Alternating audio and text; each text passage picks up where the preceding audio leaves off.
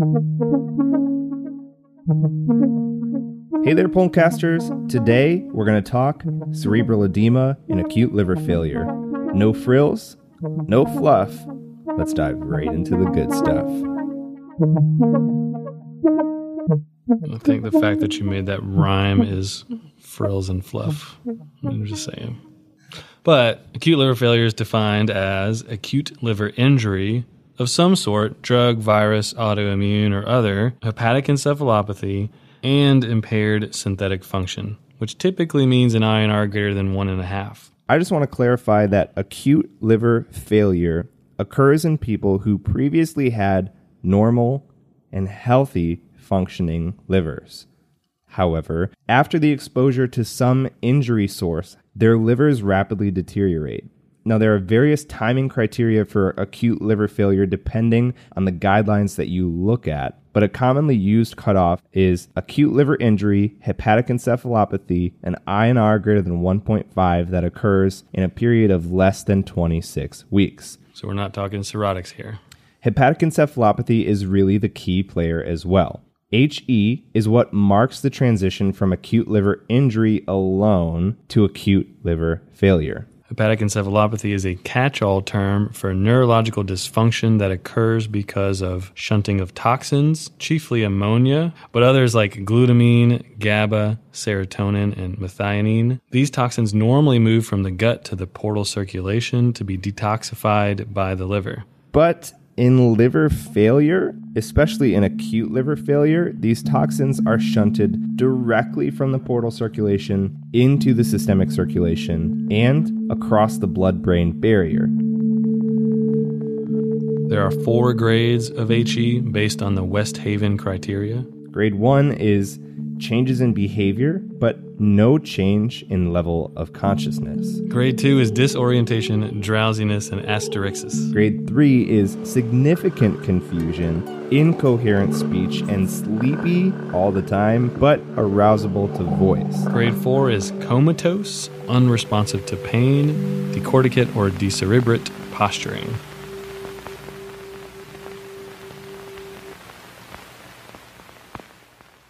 Now, there are a variety of causes of acute liver failure. The most common in the US, if you had to guess, is Tylenol, acetaminophen. In developing countries, however, the most common cause is a viral hepatitis. Acute liver failure in and of itself is relatively uncommon. There's only about 2,000 cases per year in the United States, but despite its rarity, these patients have profoundly high rates of morbidity and mortality especially if it's unrecognized or untreated. Today, the leading causes of death in acute liver failure are multi organ failure secondary to sepsis and cerebral herniation secondary to cerebral edema. We've already had a few podcasts, just a few, on sepsis management. But we're a little lacking in the cerebral edema podcast department. Until today. The skull is a rigid container that holds a relatively fixed amount of three major components blood, brain parenchyma, and CSF. Cerebral edema is an increase in the amount of interstitial fluid in the brain parenchyma. Now, because the cranium has a fixed volume, even small increases in brain water can cause a significant rise in intracranial pressure, or ICP. The resultant rise in ICP can drop cerebral perfusion pressure, eventually causing whole brain ischemia. If elevated ICP becomes severe enough, you can end up with brain herniation and death. Remember that cerebral perfusion pressure is calculated by mean arterial pressure, MAP, minus ICP. CPP reflects the pressure the systemic circulation needs to overcome to enter cerebral circulation and perfuse the brain. Ideally, you want a CPP greater than 60. There are three main mechanisms for cerebral edema in acute liver failure. The first is cytotoxic edema related to ammonia. Now, ammonia is a molecule that's produced by gut flora, and it's typically broken down by the liver. However, in acute liver failure, ammonia is one of the metabolites that we talked about earlier that's able to bypass the liver. Once it enters the systemic circulation, it's able to diffuse freely across the blood brain barrier. Astrocytes within the brain detoxify ammonia to glutamine, which is a good thing. But glutamine is osmotically active and draws water into astrocytes, making them swell. To make matters worse, glutamine paves the way for additional ammonia to be shunted into the astrocytes within the brain. This is the so called Trojan horse hypothesis. You know, I wish I was a biologist so I could come up with these fun names for all the biological phenomena out there. You find a way to out nerd yourself on every episode. You would want to be a biologist. I'm just saying it would be a fun gig. The additional ammonia shunted into astrocytes by glutamine causes mitochondrial dysfunction, oxidative stress, inflammation, which leads to further swelling. It's very similar if you want to think about it as we see in sepsis. Now, while cytotoxic edema is the principal mechanism of cerebral edema in acute liver failure, other honorable mentions exist, and these include vasogenic edema, which is breakdown and eventual leakiness of the blood brain barrier, and impaired cerebral autoregulation. Remember, autoregulation is the ability of cerebral blood vessels to either vasodilate or vasoconstrict based on how much blood they're receiving. When this ability is lost, things like hypertension lead to way too much blood entering the brain and elevated ICP. Whoa, that is enough physiology for one episode. Let's hit him with a quick summary. Small increases in total brain water can lead to big increases in ICP. Elevations in ICP can drop CPP and result in whole brain ischemia. Remember that cerebral perfusion pressure is equal to mean arterial pressure minus intracranial pressure. And ideally, you want that CPP greater than 60 millimeters of mercury. The primary mechanism for cerebral edema and acute liver failure is cytotoxic edema, secondary to ammonia, and ultimately the osmotically active breakdown product, glutamine.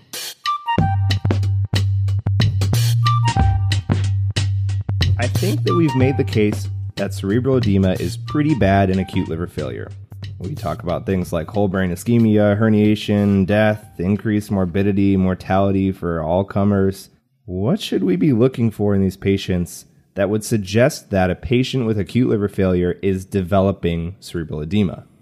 Well, I think we should divide that question into two parts. All right, let's hear it. First, which patients are at high risk for developing cerebral edema? Second, how can we diagnose elevated ICP? I can accept that split. Why don't we start with the first? Which of the acute liver failure cohort is at highest risk for developing cerebral edema?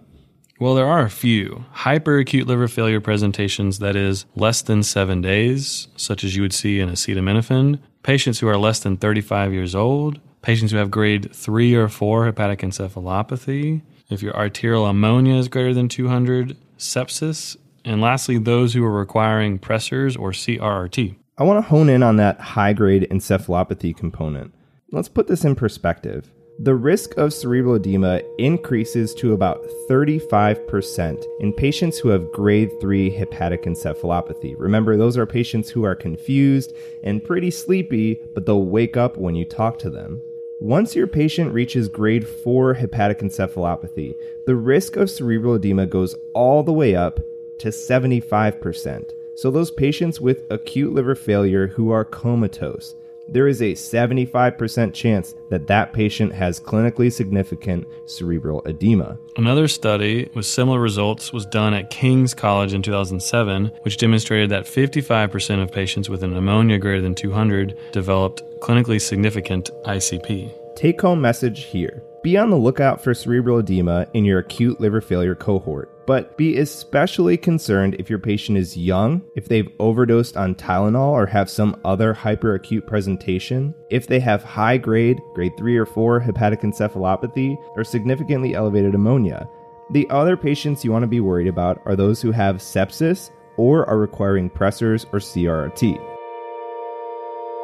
Moving on to our second question let's talk about how we can diagnose elevated ICP. This one is a little bit more controversial, but let's start with something we can all agree on. Patients with acute liver failure should be getting serial neurological exams. That's not controversial at all. Hey, we're just easing into the waters here, Jer. The serial neuro exam should focus on pupil size, hepatic encephalopathy grade, and deep tendon reflexes. In cerebral edema and associated elevated ICP, what you would classically see is pupillary dilation, a progressive worsening of the patient's hepatic encephalopathy, and a progressive loss of deep tendon reflexes. Man, nobody carries around a reflex hammer anymore. First off, some people do. I wouldn't know who. But second off, you can use the chest piece of your stethoscope as a reflex hammer. That was a classic ICU trick. Moving on, the other commonly taught triad of elevated ICP is Cushing's reflex, which is hypertension, bradycardia, and Cheyne Stokes respirations. The problem is, clinical exam findings are inconsistent and insensitive. Even a head CT, though specific for cerebral edema, is relatively insensitive for cerebral edema and elevated ICP, especially if it's done early. So, enough with the classics. How do we actually diagnose elevated ICP? Bring on the controversy. I can take it. Well, now that you've got us all hyped up, I wouldn't say it's that controversial. In short, to date, there is no safe, reliable tool to measure ICP that has been shown to improve outcomes in ALF. So, like every other tool to measure anything in the intensive care unit? Pretty much. Let's do a quick review of what we have at our disposal. First up, the Brain Bolt. Now, the Brain Bolt is one of the many types of invasive ICP monitors. We have many. We have things like epidural, subdural, intraparenchymal, and intraventricular catheters that we can use. Invasive ICP monitoring is hands down the most accurate and currently the only data validated tool for diagnosing, managing, and monitoring cerebral edema and elevated ICP. So, why aren't we using it every shift? Well, the problem that's been associated with as high as a 10% risk of significant intracranial hemorrhage. Despite the proposed benefits of invasive ICP monitoring as a measurement tool, things like real time measurement of ICP and therefore real time measurement of cerebral perfusion pressure, real time feedback on whether or not your interventions are actually working to reduce the patient's ICP, despite all of those things that we think would be helpful, there's been no demonstrated clinical benefit among patients with acute liver failure, and it's pretty well studied in the literature. That reminds me so much of the PA catheter. Lots of physiologic information, but no improved outcomes. And the potential risk for harm, like we said in this case, significant intracranial hemorrhage. Nevertheless, invasive ICP monitoring does have its place. Currently, the U.S. ALF study group recommended placement of invasive ICP monitors in patients with grade 3 to 4 hepatic encephalopathy. An alternative approach comes from King's College Hospital, which is one of the major liver transplantation centers in the UK. King's College recommends that we place ICP monitors in patients who have clinical signs or evidence of evolving cerebral edema, but they really leave it up to clinical judgment. My suspicion is that invasive ICP monitoring will remain institution specific until we are out of guideline limbo with some more solid data and better agents to reverse coagulopathy. Now, there are also a few non invasive options for diagnosing elevated ICP. The few mentioned in the literature are transcranial Dopplers, which is an indirect measurement of ICP and cerebral blood flow, and neurophysiological monitoring. Like, uh, EEG, EMG kind of stuff? Yeah, pretty much. So, transcranial Dopplers, neurophysiological monitoring, and near infrared spectroscopy, sort of like the pulse ox of cerebral edema. That's a stupid analogy. it's the best I got. And then finally, I already know what you're going to say. Go ahead. I love it optic nerve sheath diameter with point of care ultrasound. That's the one. Now, optic nerve POCUS is a relatively new tool on the market, but it is surprisingly easy to do. I will put a video in the show notes that you can watch. It'll be three, maybe five minutes. But essentially, you place a tegaderm over the eye. Yes, you have to place a tegaderm. If you've ever had ultrasound gel in your eye, it does not feel good. So, tegaderm over, you put the gel on the tegaderm, and you use the linear probe right over the lens. You scan through the vitreous to the posterior aspect of the eye, and there you will see the optic nerve sheath right behind the globe. You measure from outside wall to outside wall, and greater than 5 millimeters is consistent with an elevated ICP. The literature has reported a sensitivity somewhere in the neighborhood of 80% and a specificity somewhere in the neighborhood of 90%. So, for those of you who are new to POCUS, not yet POCUS believers, or think that ultrasound for optic nerve measurement would be hard, well, I got some news for you. Jeremy and I taught it to novice scanner PA students in a matter of hours. and they were doing it correctly in the correct locations with the correct implications uh, and interpretations of the image. So this is for sure doable. An important aside all of these non invasive therapies, transcranial Dopplers, neurophysiologic monitoring, near infrared spectroscopy, and yes, even your beloved ultrasound mm. are not validated in acute liver failure. That's fair. Then where does that leave us? How should the listeners go about diagnosing cerebral edema and elevated ICP in the cohort of patients who have acute liver failure? Well, for the listeners out there, I have two pieces of advice depending on where you practice. If you are in an institution that is, or at least has access to a liver transplantation center, I would work with your hepatology team to establish a consensus or protocol on diagnosis and management of elevated ICP and acute liver failure. If you're in an institution that does not have access to those resources, make sure you prioritize frequent neuro exams in those patients, similar to ICH or post op cranium management. Be aggressive in moving patients with ALF plus grade 2 hepatic encephalopathy to the ICU and assume cerebral edema is present, especially in the high risk cohort we've already talked about, such as acetaminophen overdose. Maintain a low threshold to consult your local transplantation center and transfer your patient there. To summarize, remember who's at risk for developing cerebral edema and acute liver failure. It's those young patients presenting with hyperacute liver failure who have high grade encephalopathy or significantly elevated ammonias. Those patients who are septic or SIRSI or require pressors or CRRT. And then further, remember that there is no firm consensus yet on how to diagnose an elevated ICP. Make sure that you consult with your hepatology team if available, and if not, or even if so, be aggressive and assume the presence of cerebral edema, especially if the patient is at high risk. Let's transition over to management of cerebral edema and acute liver failure. To start, if they're grade 2 hepatic encephalopathy or above, just go ahead and move them to the ICU. None of this, oh, we can keep them on the floor, we can watch them there. These patients are at high risk for deterioration. If they're grade 2 or above, just move them. What if they're grade 3 or above? So, for your grade 3s or above, what we would consider kind of basic ICU therapy for these patients, or kind of really relatively conservative, is go ahead, intubate that patient, start them on propofol get your head of bed up to 30 degrees, and minimize their painful stimuli as much as possible. I think that's so true. Those things are pretty routine ICU care. Most of those patients with grade 3 hepatic encephalopathy are going to be to the point where they cannot protect their airway. Certainly, if they're at grade 4, they cannot protect their airway. So, if you're moving forward and intubating those patients in the first place, start that propofol drip. It helps to sort of reduce that cerebral blood flow keep the head of bed at 30 degrees. That's something very, very important in this cohort. That should be important for everybody on the vent, but especially in the acute liver failure cerebral edema cohort. All right, Jerry, let's talk about advanced strategies. This is where it gets a little bit more controversial and more institution specific. These can really be divided into two categories. The first is to reduce brain volume, and the second is to reduce cerebral blood flow. So, why don't we start with some of the things that reduce brain volume? So you really have three options mannitol, CRRT, and hypertonic saline. Why don't you start with mannitol? So, mannitol, it's got some small studies on its side that have shown a demonstrated survival benefit, but it's not been consistent throughout the literature. How it works is it draws water out of the astrocytes. It's of little to no benefit if the patient is anuric because there's no osmotic diuresis to accompany the drying of your astrocytes.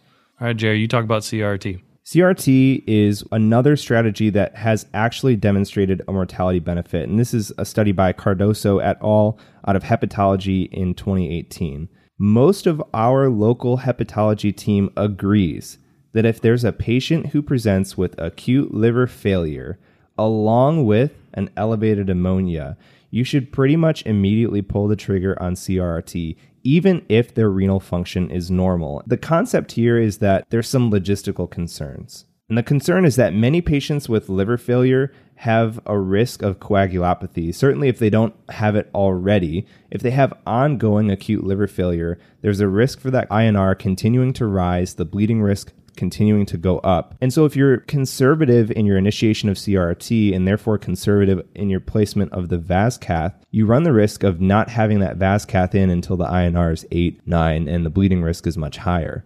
Our consensus is go ahead, place that VAS cath in those acute liver failure, elevated ammonia patients, start CRT earlier than later. And the idea here, again, is that we are reducing brain volume.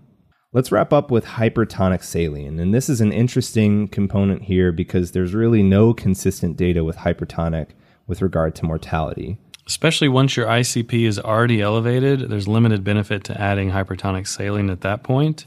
And this is also pretty hard to dose if mannitol has already been given. At a minimum, you should be avoiding hyponatremia. You're keeping your sodium target to 140 to 145, and even higher than that has been done. But in addition to that, make sure to reduce or remove your hypotonic drips whenever possible, especially your half normal saline, D5 half normal, things like that. And then make sure you engage with your nephrology team, especially if you're running both hypertonic saline and CRT at the same time, just because you're going to have to cut back on your dialysate. So, those were the three strategies that reduce brain volume mannitol, CRT, and hypertonic. Now we move on to the strategies that reduce cerebral blood flow. The first thing that we should be reaching for is propofol. And if you're reaching the stage of talking about strategies to reduce brain volume and reduce cerebral blood flow, propofol should already be running.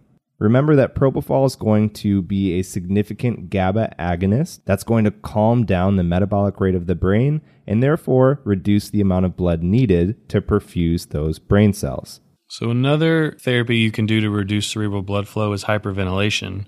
Just remember when using this one, it's only temporarily effective, and really it should only be used as a bridge to other therapies while you're getting other things up and running. So I see this one come in and out of vogue in the ICU, Jeremy. We want to do this as a bridge, what we should be shooting for. What's our PCO2? There's no broad consensus about the specific target, though most experts agree that obviously you want to go less than 40 and uh, no less than 25. So I would probably say somewhere in the neighborhood of 25, 30, 35 would be appropriate. Remember, this is only a bridge. The effect of hyperventilation on reducing cerebral blood flow is temporary at best. So, hypothermia is another option.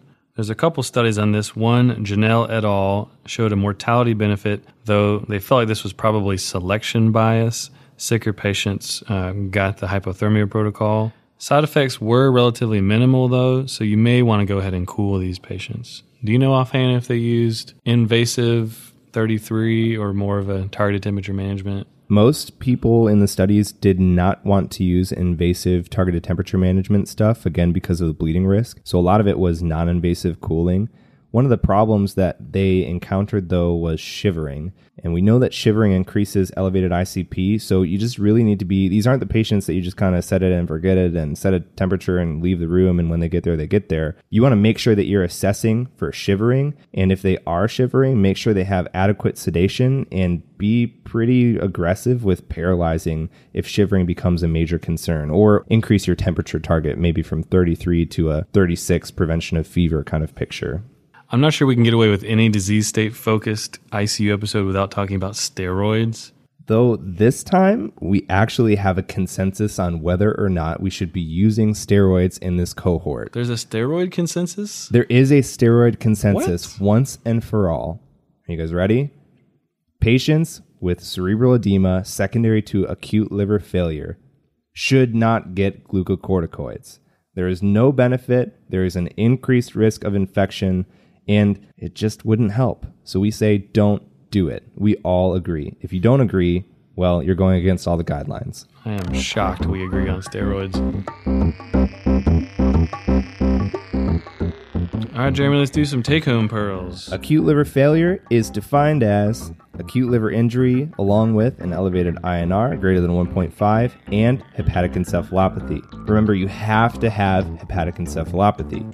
All of these things occurring in less than 26 weeks. Remember the grades of hepatic encephalopathy? Grade 1 is changes in behavior, no change in level of consciousness. Grade 2 is disorientation, drowsiness, and asterixis. Grade 3 is significant confusion, incoherent speech, sleeping but awakes to voice. And grade 4 is those patients who are completely comatose completely unresponsive to pain, or demonstrate decorticate or decerebrate posturing. Principally cytotoxic edema, swelling of astrocytes secondary to ammonia. The risk of cerebral edema increases in those young patients with hyperacute presentations, high grade encephalopathy, sepsis, or those patients requiring pressors or CRRT. Get with your liver team on the best way to assess ICP. But at a minimum, transfer all patients with acute liver failure and grade 2 or above hepatic encephalopathy to the ICU. You're likely going to intubate your grade 3 and 4 hepatic encephalopathy patients, start them on propofol, keep that head of bed up, and minimize their painful stimuli. For the advanced strategies, probably consider CRRT, especially if you have acute liver failure and elevated ammonia. And remember the timing of that VASCAth placement with the risk of developing coagulopathy. Some of the other stuff, like mannitol, hypertonic, hypothermia, probably talk with your transplant team on the best strategies to use for each patient.